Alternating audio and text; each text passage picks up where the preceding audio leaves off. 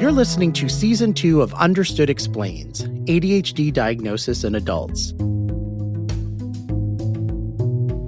Today's episode covers a very hot topic online ADHD diagnosis.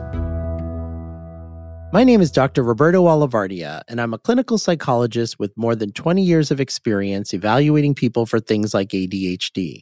I'm also one of the millions of people who have been diagnosed with ADHD as an adult. I'll be your host. My goal here is to answer the most common questions about ADHD diagnosis. Along the way, you'll learn a lot about ADHD in general. We're going to do this quickly in the next 10 or so minutes, so let's get to it. What are online ADHD diagnoses? Before we get into the legitimacy of online ADHD diagnoses, I want to differentiate between two common types of online testing and explain what they do. First, there are the quizzes or screeners. If you type into a search engine, Do I have ADHD? you'll pull up a gazillion sites that have quick quizzes. But their goal isn't to diagnose you with ADHD, it's to give you a sense of whether you should get more rigorous testing. Now, it's very common for primary care providers to ask a few quick questions to screen patients to see if they need more formal testing for condition X, Y, or Z. But it's only fairly recently that these screener type questions have jumped from something you do in a doctor's office to something you could do on a website at 3 a.m. You can find some very good screener type quizzes for free online. You can also find some really crappy ones. But no matter how good or reputable the source is, it's important to know that a super short ADHD test or quiz should just be a starting point. For example, if the quiz results say you're likely to have ADHD, that doesn't mean you actually have it it might mean you should go see a professional to get formally tested. And if the quiz results say the opposite, that you aren't likely to have ADHD, that doesn't mean you for sure don't have it. Maybe the quiz isn't asking enough questions or isn't asking the right questions. A 10 question quiz is a teeny tiny bit of data. You need a lot more information to get a diagnosis. Now, moving on from the realm of super quick quizzes, there are also sites that say they can formally diagnose you with ADHD, and these sites tend to take one of two paths. Some include a face to face meeting with a licensed psychologist and a video call. Other sites may only have a questionnaire you fill out on your own without any one on one interactions with the provider. So, the big picture summary here is that some online evaluations may be okay, and some may be way too skimpy. Is online ADHD diagnosis legit? So, I want to start off with a big note of caution here. I can definitely see how it might be appealing to go with a company that offers 24 7 diagnosis, especially for folks who are really eager to start getting treated as soon as possible. But I also want to be clear that I do not recommend getting a diagnosis unless it involves spending a good amount of time with a specialist that fits the criteria we covered in episode 2. Okay, so now that I've gotten that out in the open, I want to cover some of the reasons why folks may be interested in this, and also why I'm urging caution here. One reason people might be attracted to an online diagnosis is because they believe it'll get them evaluated sooner than if they waited to see a specialist in person. Your wait time might be shorter, but that also raises the question of why is the wait so short? It could mean that the website is churning out evaluations too quickly without being thorough enough to provide quality care. I'd be very cautious about a company that suggests it can evaluate most adults in a single hour long visit. Another reason people may be drawn to online diagnosis is that you don't need to leave home or even change out of your pajamas. And speaking of not wanting to get out of your PJs, this is a good place for me to mention that ADHD can make it hard to take action, even if the result is something you really want or need, especially if taking action seems like it involves a lot of steps, like making an appointment, getting dressed, going to the doctor's office, etc. But wanting simplicity or convenience doesn't mean you need to reduce the quality of your healthcare. So many conventional providers like me offer telehealth visits, so it's very feasible to have FaceTime with a provider while you're at home. And then there's cost. An online evaluation that is totally asynchronous, meaning there is no one on one telehealth visit, is likely to be less expensive than conventional testing, but this could come at a huge cost to your well being. Face to face time with a provider is so, so crucial, and I have three reasons for urging so much caution about this. And those three reasons are three of my patients who I'm going to call Luke, Leia, and Han, because who doesn't like a Star Wars reference? Luke and Leia were both diagnosed online without speaking to anyone one on one, and Han was diagnosed online after a short video call with the provider. Luke was misdiagnosed with ADHD when what he really had was obsessive compulsive disorder, or OCD. He was prescribed ADHD stimulants that unfortunately had the effect of dramatically exacerbating his OCD symptoms. Leia was also misdiagnosed with ADHD when the real root of the problem is that she was engaging in drug seeking behavior for an addiction to amphetamines.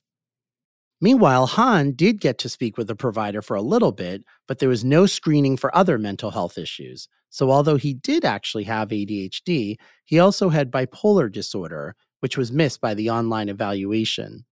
I am glad, relieved, you name it, that Luke, Leia, and Han eventually started getting the support they need. But their experiences are just some of the many reasons why I am very suspicious of any site that advertises quick same day assessments. Does online ADHD testing cost a lot less than conventional testing? I know it's common for a lot of folks to assume that it will cost an arm and a leg to speak to a professional. But if you have insurance, then your only cost may be the copay to see a doctor who's in network. That copay will likely be less costly than paying for an online assessment if it isn't covered by your insurance. And if you don't have insurance, try calling a college or university near you that has a graduate program in clinical psychology. These programs tend to have free or low cost clinics where you'd be evaluated by a grad student who is being closely supervised by an expert. You will no doubt have to wait longer to see someone in person than if you go to a website that does same day assessments, but it may be well worth your time to wait several weeks or even months to get a thorough evaluation so you can get an accurate diagnosis. As with any healthcare decision, talk with your primary care provider to help decide what's best for you. Any other concerns about online ADHD diagnosis? Coming back to the Luke, Leia, and Han examples I just shared, the biggest issue with an online evaluation is that it probably won't be comprehensive. It'll most likely be very focused on ADHD, and that can be a problem because there are a lot of things that can look like ADHD, such as anxiety or depression so, if you get an online evaluation that is very focused on ADHD, you might come out of it getting misdiagnosed with ADHD. This can be dangerous in some cases. For example, and just as a warning, this is going to be a very heavy example. If the source of your ADHD like symptoms is actually bipolar disorder and you start taking an ADHD stimulant medication, it might trigger a manic or psychotic episode and possibly increase suicidal thinking or ideation. Another thing to keep in mind about an evaluation that is narrowly focused on ADHD is that you might be told you're showing signs of, and I'm doing air quotes here, something other than ADHD, and that you need to go elsewhere to find out what that something is. The other huge area of concern about an online ADHD diagnosis is that it might not get you the help you need. For example, some websites or apps can diagnose people anywhere in the US, but can only provide treatment in certain states. So, depending on where you live, you might need to go to a different provider to get treatment. And it's also important to know that federal regulators are taking a close look at online prescriptions in general. In 2023, the U.S. Drug Enforcement Administration announced it may start requiring at least one in person visit to get a new prescription or a refill for ADHD medication. Okay, listeners, that's it for episode four. If there's one thing I want you to take away from this episode, it's that I do not recommend getting a diagnosis without speaking to a live person on video or telephone. Getting misdiagnosed can be dangerous, so please remember that. The other big thing to remember is that if you're speaking to an ADHD specialist who has the kind of training that we discussed in episode two, and who is asking a wide range of questions to help figure out if you have ADHD or something else, an online diagnosis could be quicker and may be less expensive. But there may be more steps involved if the site where you got the diagnosis isn't allowed to provide treatment in your state. So stay focused on the ultimate goal. You want to figure out what's really going on so you can start to get the support you need to feel better and to function better in all aspects of your life.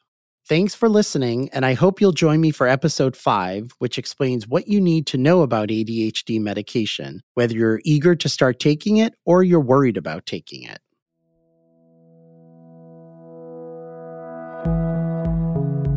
You've been listening to season two of Understood Explains from the Understood Podcast Network. If you want to learn more about the topics we covered today, check out the show notes for this episode. We include more resources as well as links to anything we've mentioned in the episode. One important note I don't prescribe ADHD medication, and I don't have any affiliation with pharmaceutical companies, and neither does Understood. This podcast is intended solely for informational purposes and is not a substitute for a professional diagnosis or for medical advice or treatment. Talk with your healthcare provider before making any medical decisions. Understood Explains is produced by Julie Rawe and Cody Nelson, who also edited the show. Brianna Berry is our production director. Our theme music was written by Justin D. Wright, who also mixes the show. For the Understood Podcast Network, Laura Key is our editorial director, Scott Cocchiere is our creative director, and Seth Melnick is our executive producer. Understood is a nonprofit organization dedicated to helping people who learn and think differently discover their potential and thrive. Learn more at understood.org/mission.